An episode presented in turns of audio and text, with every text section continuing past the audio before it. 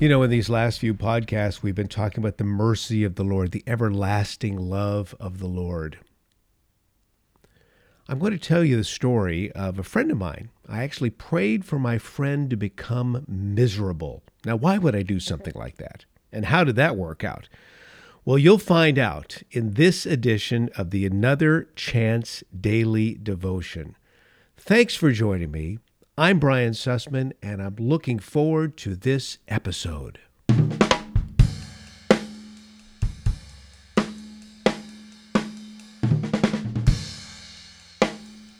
Well, thanks for joining me in this, the Another Chance Daily Devotion. I really feel as if someone needs to hear this. That no matter what kind of situation you may find yourself in right now, it may be a time of great trial. You may be absolutely miserable, miserable. You may be faced with temptation. There is a God in heaven who is willing to protect you by the power, by the power of God through faith.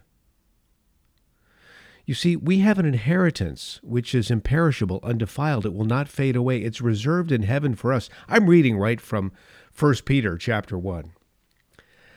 I'll never forget the time when I had a dear friend who called me up. He knew I was praying for him. I had shared my faith with him many, many times over the years. And uh, actually, many, many times over the course of many months during the course of a year and he was a coworker of mine. He left the TV station I was working for to go to Hollywood to make a name for himself as a writer, a Hollywood writer. And I told him, "Well, I'm I'm going to be praying for you." I hadn't heard from him for many months until one day I received a phone call and person on the other end of the line said, "Brian, I couldn't under I could not I did not know who this person was." Because it seemed as if this person was crying. And the next words that came out of his mouth were, "Brian, this is John. Stop praying for me. I'm miserable." Now, why would he say that? It's because I had told him prior to him leaving to go to Hollywood. And and I, and I had I had befriended this guy. We had spent a lot of time together. I shared my faith with him. But in return for the sharing of my faith, usually I was met by his words of condemnation, his words of uh, poking fun at me, his any any opportunity he had to rebut anything I said, he would take the opportunity to do, to do so in front of as many people as possible. And I re- really felt an unction from the Lord upon him leaving, where I said, John, I'm praying for you, and I'm praying that if necessary, you will become miserable until you accept Jesus Christ as Lord.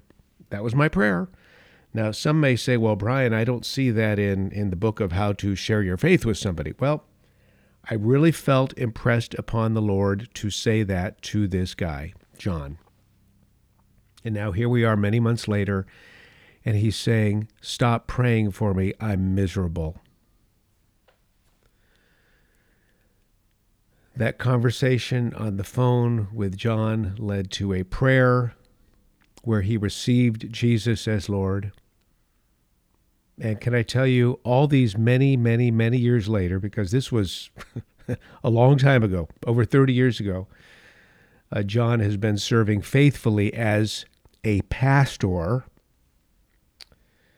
for probably at least the last 20 years. Sometimes God gets us into a place of being miserable so that he can extend to us his, are you ready for this? His mercy. His mercy. You see, our faith is more precious than gold. And though we have not seen him, we love him. Though we do not see the Lord now, we believe in him. And we rejoice with inexpressible, inexpressible uh, rejoicing, and we're full of glory in that rejoicing because we know the outcome of our faith is the salvation of our souls. Now, again, I'm reading this right from 1 Peter. But let me continue here because I really want to talk more about the mercy of God, the everlasting love of God. It's something we've been discussing in these last couple of devotionals. This idea is captured in Matthew 14 14 when it says Jesus landed on, on, the, on, the, on the land after being out in the sea and saw a large crowd, and he had compassion on them and healed their sick. And the word compassion means that Jesus was so moved that his stomach was churning for this crowd. You ever had that feeling in your gut, just something deep inside you that you've got to do something? Well, that was Jesus. He had to do something. He he had compassion on these people. He began healing their sick. He went into action. Mercy sometimes has to move in us as well. I like what Chuck Swindoll says about mercy. Chuck Swindoll says, Mercy is God's ministry to the miserable. And I was having mercy on John. The Holy Spirit put mercy in my heart. I, I, didn't want to see John become miserable for the sake of misery. I wanted John to, to come to know the Lord Jesus. And and I was just prompted by the Holy Spirit to realize that this guy's probably going to have to get dragged through the wringer, so to speak, before his eyes would open to the truth. First Chronicles 21:13 says this, and David said, I am in great distress. Please let me fall into the hand of the Lord, for his mercies are very great. Do not let me fall into the hand of man. Nehemiah 9, verse 28 says this And many times you delivered them, speaking of the Lord, because of your wonderful mercy. Psalm 69, 16. Hear me, O Lord, for your loving kindness is good. Turn to me according to the multitude of your tender mercies. And then we have the, the scripture in Ephesians 2 4. But God, who is rich in mercy, God, who is rich in mercy, He's rich in mercy. And with His rich in mercy abundance, He wants to give to us. 1 Peter 1 3. All praise to God, the Father of our Lord Jesus. It is by His great mercy that we've been born again because God raised Jesus from the dead. And now we live with great expectation. You see, my friends, we are saved because God is merciful. In fact, Titus 3 5, He saved us not because of the righteous things we've done, but because of His mercy. He has washed away our sins, giving us new birth and new life through the Holy Spirit. Where are you right now in life? Do you need a touch of God's mercy? Are you miserable like my friend John was? Wherever you are right now, the Lord wants to reach out and touch you with His mercy, with His everlasting love, with His compassion. He wants us in turn to be merciful to others as well. When He shows us His mercy, he doesn't want us just to to be selfish about it, hog it, keep it to ourselves. No, he wants us to extend it to others. Extend it to others. We talked about that word chesed, chesed, in a past podcast. Chesed. That's that's mercy like you can't even imagine. It's the true, awesome love of God extended towards us. Chesed. we are benefiting from mercy, and that mercy will transform us. Remember the scripture, be transformed by the renewal of your mind?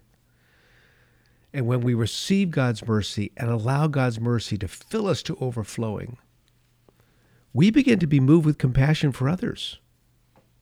for those who are lost in this world. Here are some ways that God wants us to show our compassion towards others. We need to fall in love with mercy. Micah 6 8 makes it clear that one of God's requirements is that we are to love mercy. So, in doing so, we love, or I should say, we lose ourselves in the beauty of mercy. We need to demonstrate mercy. So we need to fall in love with mercy. We need to demonstrate mercy. Zechariah 7 9, show mercy and compassion to one another. In this day and age in which we live, where there is so much hatred, so much divisiveness, uh, so much anger, so much finger pointing, we need to be people of mercy. We need to respond to mercy. Romans 12:1 says because of God's great love, his mercy, we offer ourselves as living sacrifices. We need to put on mercy, just like we get dressed every day. We need to clothe ourselves with compassion, with the righteousness of Jesus Christ when you go through that daily exercises I've encouraged you to do in the past of putting on the full armor of God, Lord, thank you for the helmet of salvation. Thank you for the breastplate of righteousness. It's nothing I've done to make myself righteousness, it's everything you've done for me. When we gird our, our loins, put on the belt of truth, which is the word of God, right? The truth of God which we read, which we absorb, which we meditate on, the truth of God, His eternal truths. We pick up that shield of faith and the sword of the Spirit. And oh, don't forget those shoes of peace where we're ready to share the gospel at all times. You know, when we put on the armor of God, we must also remember we need to clothe ourselves with mercy, compassion, I want to close with Psalm 23, which tells us, Goodness and mercy will follow me all the days of my life. That's you. That's me. I want goodness and mercy to follow me all the days of my life. I want to be absorbed, fully absorbed in the mercy and love of God. So let's pray. Father, just as you have transformed us from sinner to saint, we ask you to fill us with your love. Oh, thank you for your mercy, God. Let us not only experience your mercy in abundant ways like never before, but let us be extenders of your mercy as well. And in doing so, Lord, make us fearless in terms of sharing the gospel with this lost word. Make us the type of people that see the lost, the hurting, the miserable, and our first reaction is to share the goodness of the Lord with them because, Father, just as you have saved us, you can, you are willing, you want to save them as well. Lord, it's a crazy world we live in right now. And I don't know that it's going to be any better in terms of the craziness, but I do know this. You have called us to make it better by being lights to this world. Lord, you are the light of the world. Let us in turn share that light with others. Father, thank you so much for your goodness, your mercy, and your grace. In your Son's name, amen. This is the Another Chance Daily Devotion. Go forth in His mercy, go forth in His grace, go forth in His everlasting love, and share it. Share it with a friend, with a coworker, with a relative. Make that a plan. Get it on the books. Let's see it happen soon. Amen. God bless you.